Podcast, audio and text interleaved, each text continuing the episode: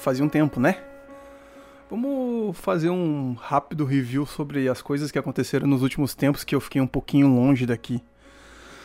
Uh, a última vez que eu gravei, eu acho que foi 2020, e eu tava naquela pira e também naquela pilha de entrevistar pessoas e tava indo muito bem, muito legal, até o momento que eu simplesmente cansei. É, eu cansei. Eu tenho essa mania de simplesmente parar de fazer alguma coisa porque eu canso. Eu sou aquele estilo de produtor de séries, livro e coisa do gênero que faz quando tá afim, não quando o dinheiro tá rolando, sabe? É, é. Eu sei. Mas aí eu começou a vir alguma galera, começou a acompanhar o material, começou a comentar, começou a mandar e-mail, veio gente que eu nem imaginava e questionar sobre a produção, como é que eu não fazia, como é que eu deixava de fazer, enfim. Tava indo bem. Mas em 2020 teve mais coisa que aconteceu também. Uh... 2020 foi o ano de eleição para prefeito. E eu posso falar por Porto Alegre que a gente teve coisas muito malucas. Eu posso dizer que a gente teve um cara que quando que tava indo pro segundo turno e tomou uma rasteira do terceiro lugar porque ele disse que o vice o vice vice prefeito de Porto Alegre, a ser claro, a ser candidato no caso, estava irregularmente na chapa e ele teve que desistir porque ele não teria no caso aquela altura um vice-prefeito. Então, e segundo as regras de eleição do Brasil, se tu já tá quase faltando menos X tempo para eleição e tu não tem um vice-prefeito, tem que desistir. Então ele desistiu. Eu explico de uma forma meio maluca, se tu perceber para falar a verdade, eu, te, eu fiz até um roteirinho, um, eu fiz até uma. Um, alguma coisa para poder falar aqui, mas eu acabo me perdendo porque eu sempre tô meio no freestyle. Quem acompanha os Reclama Show desde o começo sabe um pouco disso. Para falar a verdade, eu acho que não tem ninguém que acompanha o Reclama Show desde o começo, porque nem eu acompanho desde o começo. A proposta inicial desse podcast sempre foi para falar um pouco de comunicação, por isso reclama, né? Porque é uma lembrança direta também até os reclames do Plim Plim, do Faustão, que onde ele falava que era o momento de ir pro comercial, né? Para muitas pessoas os reclames, na realidade, era o momento de propaganda. Mas voltando para 2020, aqui em Porto Alegre, a gente tinha uma candidata declaradamente de esquerda, que ela se candidatou, ela estava em primeiro nas pesquisas, o segundo lugar já estava entrando na, no segundo turno e acontece isso que eu acabei de comentar, que o, com o candidato a vice-prefeito estava irregular, o terceiro ou quarto lugar nas, nas pesquisas aponta isso, o cara tira, retira a, a, candidatura dele, o que estava indo para segundo lugar, para o segundo turno, e nisso tu pensa, pô, ganhou quem estava em primeiro lugar, né? Errado! Ganhou o cara que justamente apontou o ponto irregular da chapa em segundo lugar. Porque daí ele vai para o segundo turno e o que, que ele faz? Ele fala que qualquer que se a, a candidata a prefeita de Porto Alegre, declarada de esquerda, fala que se ela ganhar a gente vai comer carne de cachorro. Exatamente isso. Tinha uma vanzinha rodando por Porto Alegre com um alto-falante e ele dizia que que se essa prefeita ganhasse, essa candidata prefeita ganhasse, a gente iria comer carne de cachorro. São Paulo, pelo que eu entendi, foi uma coisa muito louca, porque o candidato era um cara que estava declaradamente já com uma doença muito avançada, não quero nem falar um pouco sobre isso, mas eu sei que a, a coisa também estava mais complicada para lá e ganhou justamente este cara que estava candidato, posso estar errado, enfim, eu estou misturando as coisas, mas enfim. Uh, Eduardo Paes ganha no Rio de Janeiro e o resto, e pelo menos são as, as duas cidades que eu tenho no, momento de lembrança agora na cabeça. Mas a gente tem pontos muito importantes em relação à política, mas que eu não vou entrar hoje. Com certeza não. Ainda mais que a gente está a menos de 100 dias para as eleições de 2022. Na época que eu criei o podcast não era voltado para política, mas acabou se tornando uma coisa política e completamente anti Bolsonaro, por motivos óbvio, óbvios. Uh, até pode ser visto como uma coisa que eu desisti na época, pode ser um pouco também por isso, sei lá, fiquei achando que uma hora dessas esse cara ia fazer alguma loucura e começar a perseguir todas as pessoas que pudessem falar mal dele em mídias. E aí eu passo a. E aí eu passo a falar um pouco também do que aconteceu comigo, enfim. Durante a... o primeiro ano de pandemia, eu tinha sido demitido de uma startup, eu fico desesperado uns dois meses. Nesses dois meses eu vou me virando do jeito que dá. Até que surge o convite para ir trabalhar em uma empresa de tecnologia. E aí, quando eu quando avança mais um, um pouco menos de um mês, eu recebo uma proposta para trabalhar numa agência aqui de Porto Alegre, onde eu receberia um pouco mais também. E na época eu precisaria dessa grana, eu aceito. Numa era CLT, na outra era PJ, mas vamos que vamos. E com isso eu. Com isso eu fico um, um ano e alguns meses dentro dessa essa agência. Acabo criando a minha própria agência, dentro enquanto nessa, nessa outra agência. Até por sinal, tá lá no meu Instagram, se tu me segues, tá lá. E aí, eu, que eu, eu, volto a ter vontade de fazer uma coisa. Podcast, exatamente. Eu sinto vontade de fazer podcast, mas eu não, não sei mais se é tão interessante esse podcast de mesa, onde as pessoas debatem sobre um assunto, papo de bar e coisa do gênero. Porque é uma mídia que meio que se tornou cansada, para mim. Eu acho que Aí agora começa a vir os, os videocasts, influenciado pelo aquele cara com o nome de bicicleta. E, e, a ponto de que os caras iniciais mais conhecidos de podcast do Brasil uh, acabam ficando entre quarto, quinto lugares de podcast mais acessados. E aí vem podcast de notícia, vem podcast de true crime, que daí são os podcasts de casos reais. E aí vem um podcast muito famoso que chega a ter até um documentário produzido pela Globo Play e outras empresas, que é o, o Projeto Humanos, do Ivan Mizanzuki. Que por sinal tentei entrevistar ele várias vezes, já mandei vários e-mails para ele, ele acho que infelizmente não deve ter lido, porque, bom, ele deve receber muitos convites, né? Pô, o cara é o, praticamente o, um dos primeiros podcasters do Brasil. E, e também quando ele faz o Projeto Humanos, ele, eu, eu ouvi os primeiros. O que um dos que mais marcou são as Filhas da Guerra que é sobre uma refugiada da Segunda Guerra Mundial, enfim. Aí vem o caso Evandro, que é o que todo mundo conhece, uh, que é o, é o, é o clássico, que, que, é isso que eu acabei de comentar, que virou o documentário, a ponto de resolver um problema muito sério, porque as pessoas envolvidas neste caso Evandro, uh, da família Baggio, foram consideradas como culpadas pelo crime do, do Evandro, né? Uh, enfim, faz tempo isso que saiu o documentário, enfim, ou até tem notícias por aí. Ficou provado de que elas, a, as sofreram, tanto mãe quanto filhas, sofreram tortura e para confessar um crime que elas não, não fizeram.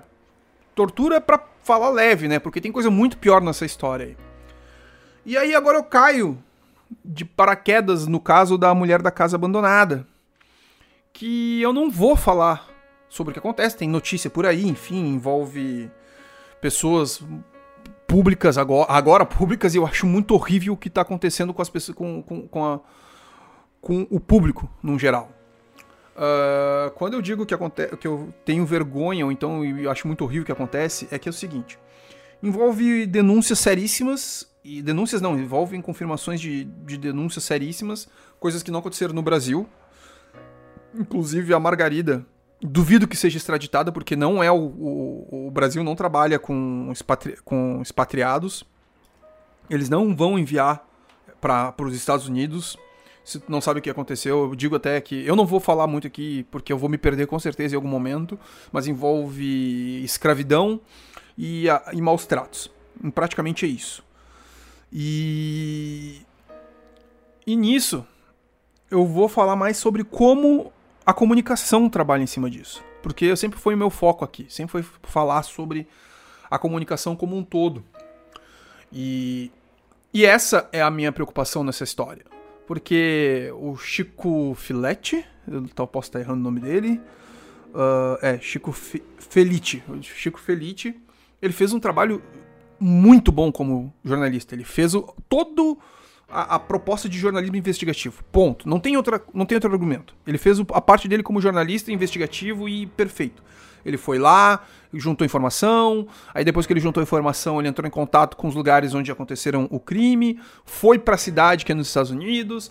Na cidade ele tentou comentar, as pessoas não passavam informação para ele, e aí, enfim, ele vai indo, vai indo, vai indo, vai indo, vai indo, vai indo, até o momento que a gente chega num ponto onde a ideia inicial do, do podcast era apresentar que em, ainda hoje, numa sociedade que se diz atual, a gente vê pessoas que fecham os olhos ou então não passam informação para frente com, e, e, e sonegam informação.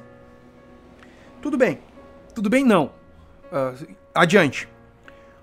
Aí agora a gente começa a ter o retorno das pessoas recebendo esse tipo de informação e elas vão para um outro momento.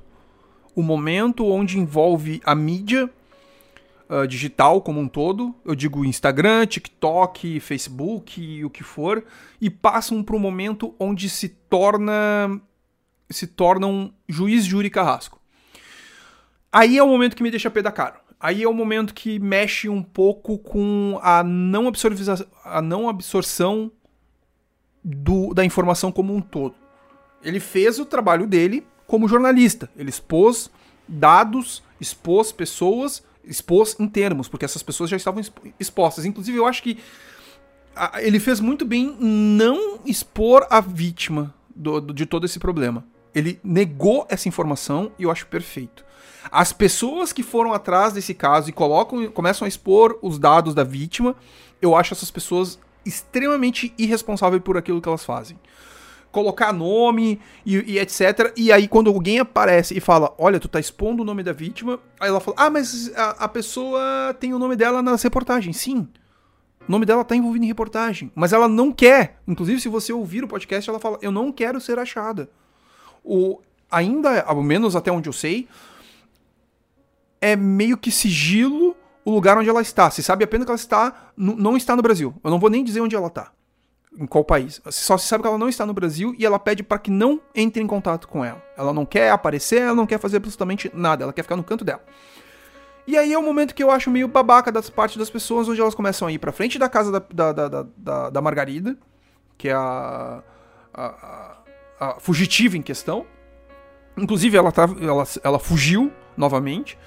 Começa a pichar, no lugar, começam a tomar certas decisões que perante a lei pode ser enquadrada até como crime, podem ser enquadradas pela polícia porque elas estão fazendo vandalismo de alguma forma.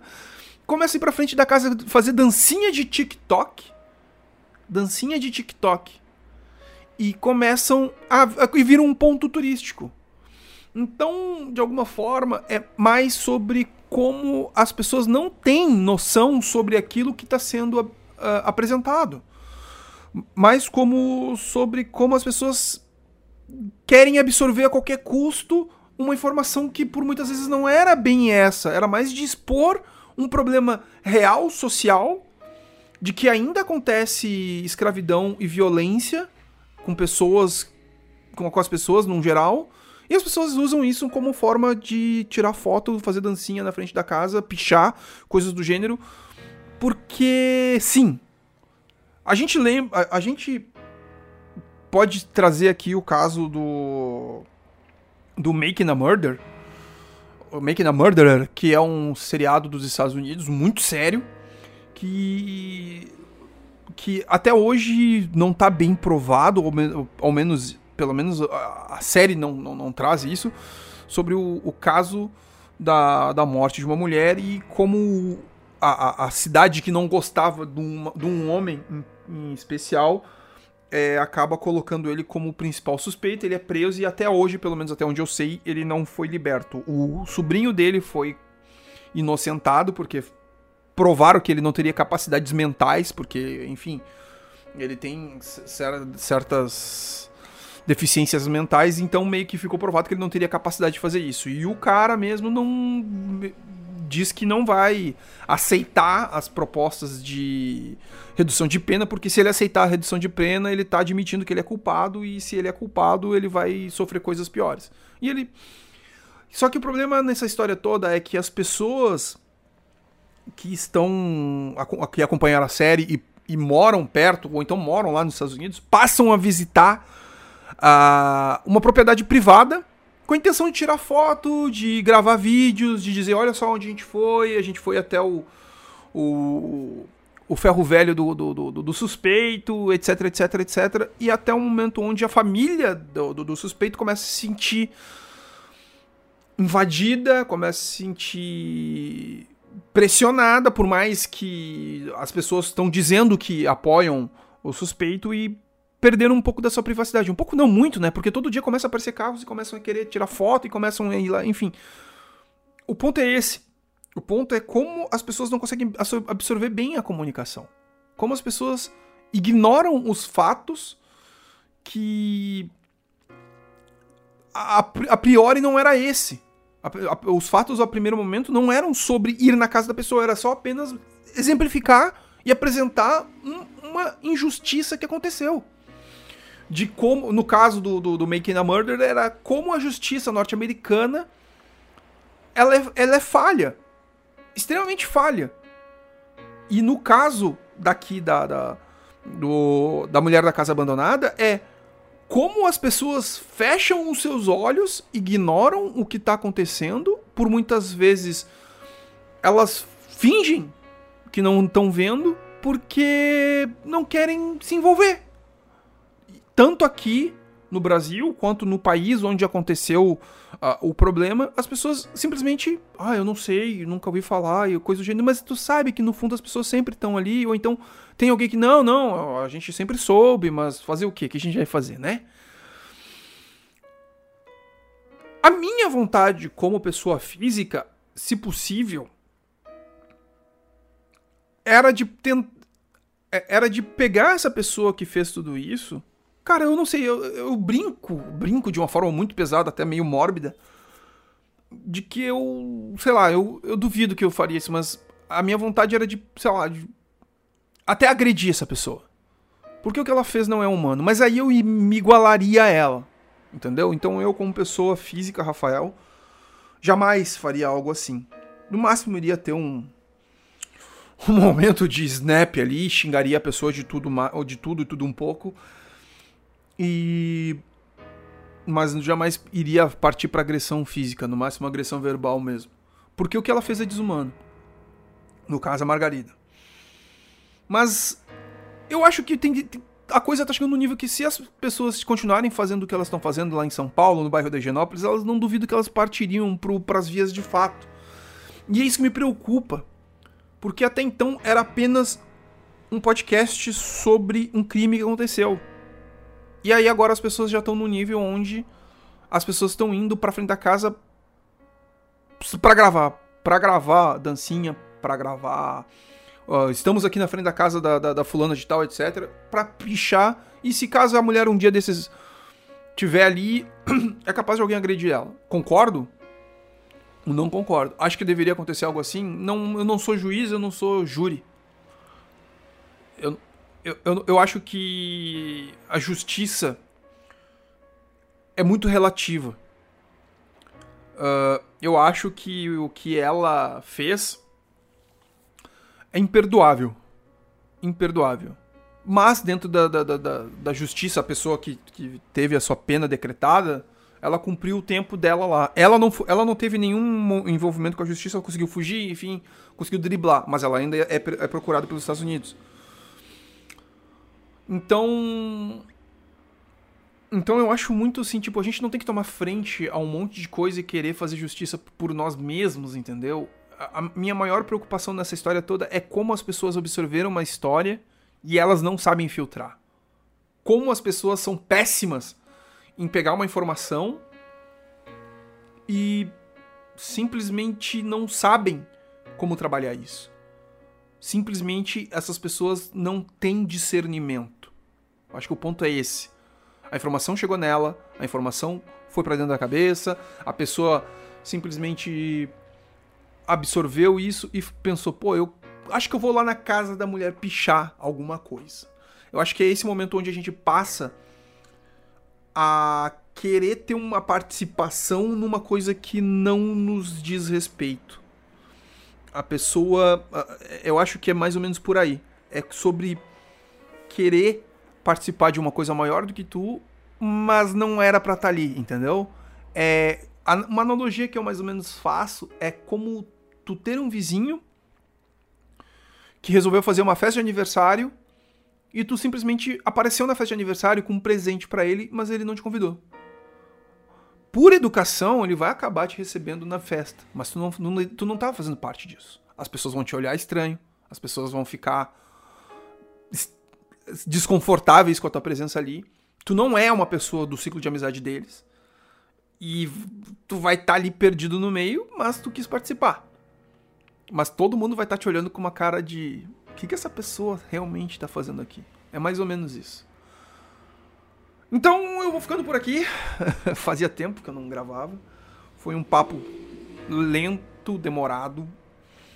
E quase. quase 25 minutos. Espero poder regravar e gravar novas coisas. E fazia tempo que eu não gravava. As últimas vezes que eu tentei gravar, na época eu ainda bebia. Então saiu uma mistura de papo de bêbado com sei lá o quê. Eu, eu só não tô bebendo por outros motivos, não é porque eu resolvi parar, não. Só não tô bebendo porque. Questão de ver se eu conseguiria. Qual é o maior tempo de sem ficar sem beber eu fico. E tá indo tranquilo. Bom, nos falamos. Acho que semana que vem tô aí de volta. Até a próxima. Ouçam os outros episódios e espero que eu consiga gravar mais Reclama Show. Abraço a todos, até a próxima, tchau.